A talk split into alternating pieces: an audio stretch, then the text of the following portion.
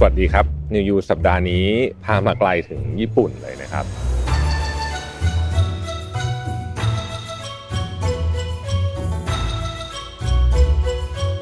สัปดาห์ที่แล้วเนี่ยหลายท่านอาจจะพอทราบว่าผมเนี่ยมีเรื่องแบบเครียดมาก อันดับแรกต้องขอขอบคุณจริง ๆสำหรับคอมเมนต์ที่เยอะมากๆเลยนะครับ ใน EP หนึ่งที่ผมอัดตอนที่แบบตอนนั้นกำลังแบบดาวจัดเลยแล้วก็เครียดมาก แต่ว่ามันก็เหมือนกับไดอารี่ในการบันทึกช่วงเวลาชีวิตหนึ่งนะครับ Mission to the Moon Podcast เองก็เป็นเหมือนการบันทึกสิ่งที่ผมอยากเล่าด้วย แต่วันนั้นก็เครียดจริงอะนะฮะแล้วก็ปัญหาก็ยังอยู่นะ ก็ยังไม่จบนะครับ แต่ว่าได้กำลังใจเยอะมากจากคอมเมนต์นะครับ ล่าสุดที่เข้าไปดูเนี่ยน่าจะประมาณสัก800กว่าคอมเมนต์แล้วมั้งฮะ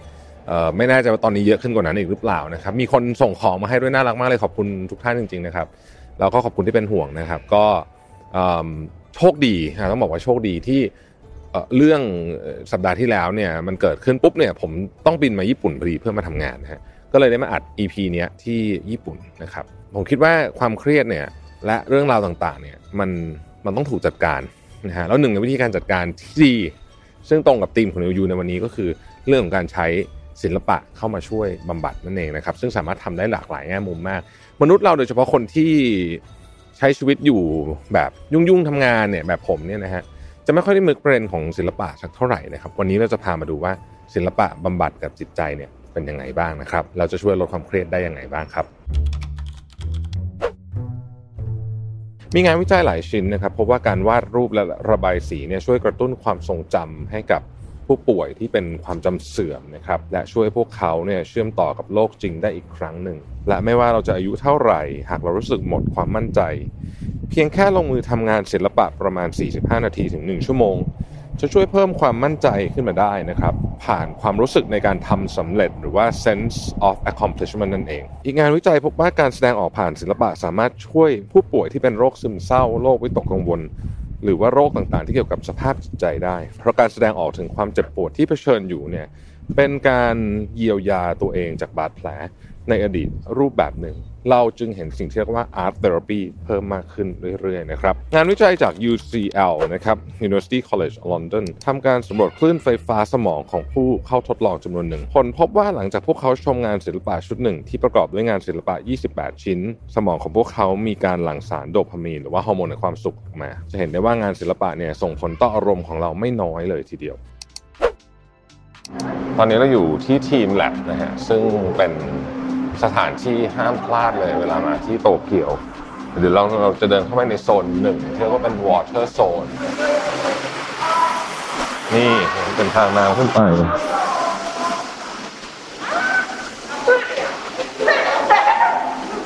ในห้องนี้อุ่นมากเจ๋งมาก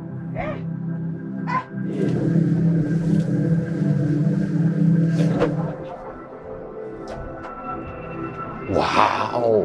มันคือห้องนี้ ห้องนี้คือ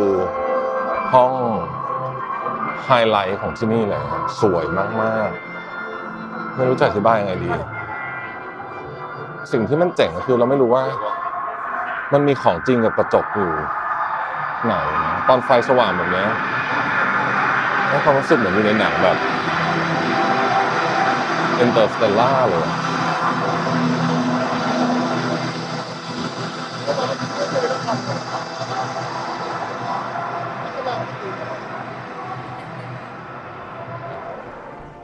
อะอันนี้น้ำอุ่นมากลึกโอ้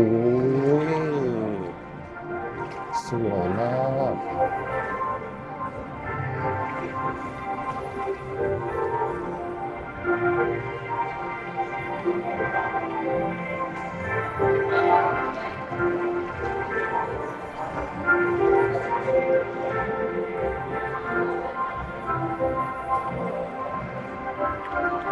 ดูในรูปอาจจะไม่สวยเท่าของจริง เพราะว่ามันมืดมาก แต่ว่าต้อง enjoy in person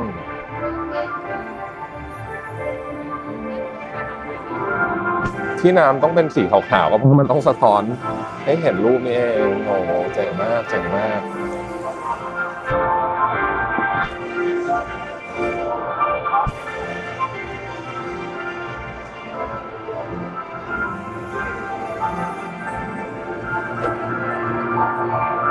อเดินมาห้องนี้แล้วเลยเข้าใจว่าเมื่อกี้ตรง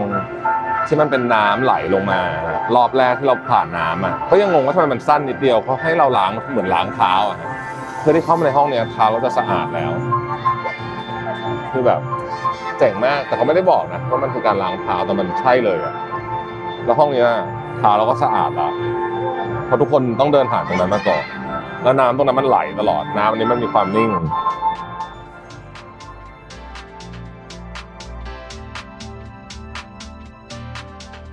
ทีมลับเป็นสถานที่ที่ต้องบอกว่าห้ามพลาดจริงๆ เวลามาโตเกียวนะมันจะเป็นเหมือนกับ interactive art piece เป็นมิวเซียมที่เราสามารถเข้าไปอยู่ในนั้นได้ อยู่ในงานศิลปะได้นะครับ แล้วก็แต่ละชิ้นเนี่ยถูกคิดมาดีมาก แล้วก็มีความเป็นญี่ปุ่นมากเลยนะต้องบอกแบบนี้ต้องไปอ่านนะว่าเขาว่าเขาคิดมายังไงนะครับซึ่งคนจะเยอะแมากเวลามาทีมแบบต้องซื้อตั๋วมาก่อนนะครับเพราะว่าไม่งั้นเนี่ยเราจะไม่ได้รอบที่เราต้องการนะครับ ต้องเช็ครอบที่ว่างมาก่อนใน เว็บไซต์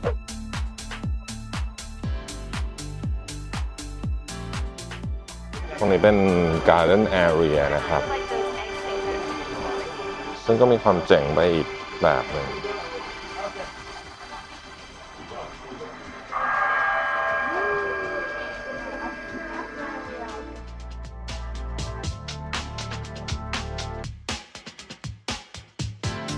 ความเจ๋งของนี้ก็คือจริงๆมันก็เป็นต้นไม้ธรรมดานี่แหละเพียงแต่ว่าวิธีการนำเสนอนะครับทำให้มันดูน่าสนใจมาก ที่ทีมแลบเนี่ยหนึ่งในอุปกรณ์สำคัญมากเขาคือกระจกเขาวางกระจกอยู่ในโพสิชันที่ดีจริงๆ คือมันช่วยส่งเสริมงานมาก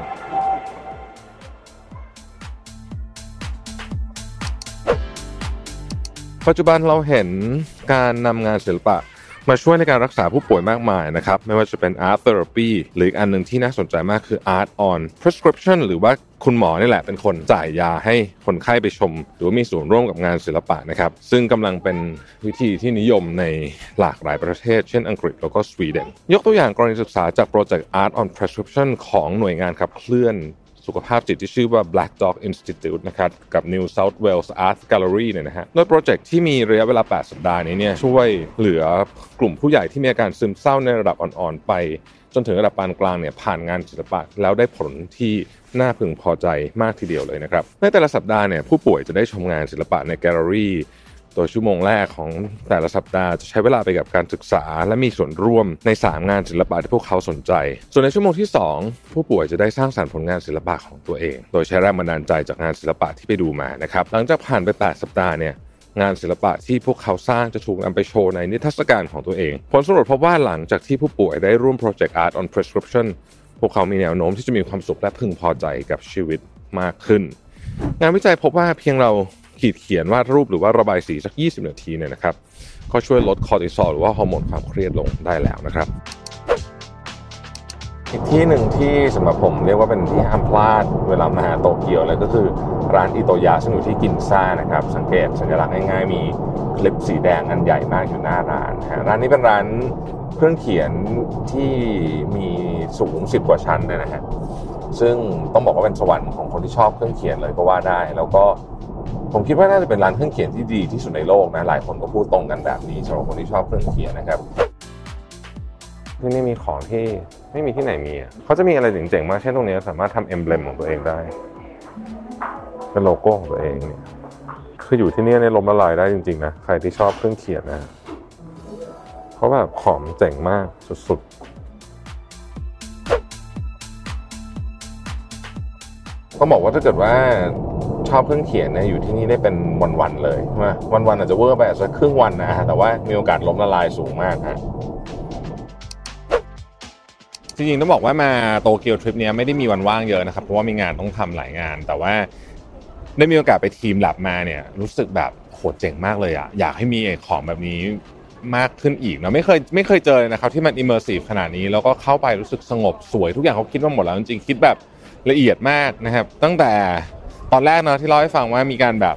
น้ำไหลลงมาแต่ก่อนเนี่ยจริงๆมันคือการล้างเท้าคนที่เข้าไปเสร็จแล้วเพื่อที่จะไปอีกอันหนึ่งซึ่งแบบเป็นที่มันที่มันฉายเป็นปลาอะไรอย่างเงี้ยนะฮะแล้วมันเจ๋งมากมันทำให้รู้สึกว่าเหมือนหลุดไปอยู่อีกโลกหนึ่งจริงๆนะครับแล้วก็จริง ๆ ญี่ปุ่นเองเนี่ยหลายแง่มุมก็มีความเป็น art อยู่เยอะอยู่แล้ว อย่างเมื่อกี้เราพาไปเดินร้านเครื่องเขียนเนี่ยนะฮะอิโตย่าเนี่ยตัวร้านเองก็เป็นเหมือน art store นะสำหรับผมนะผมเป็นคนชอบเครื่องเขียนมากนะครับเดินดูได้เป็นชั่วโมงชั่วโมงเลยแล้วก็แบบ เป็นที่เดียวจริง ๆ ที่ส่วนใหญ่แล้วมาแล้วเสียตังค์ทุกครั้งไม่เคยพลาดนะครับแต่ว่าทริปนี้ไม่ได้มาช้อปปิ้งทริปนี้มาเดินเดินดูเดินดูคนเดินดูงานศิลปะนิดหน่อยนะครับเพราะเดี๋ยวก็ต้องทำงานแล้วแหละโชคดีที่มาวันอาทิตย์พอดีนะครับ วันนี้กินซ่าปิดถนนเหมือนทุกวันอาทิตย์นะครับใครที่มาญี่ปุ่นก็จะรู้ว่าวันนี้จะเป็นวันที่คนญี่ปุ่นมาเดินแถวกินซ่าเยอะมากก็คึกคักสุดๆเลยนะครับ ก็เป็นอีกหนึ่ง episode ที่คิดว่าน่าจะพาทุกท่านเนี่ย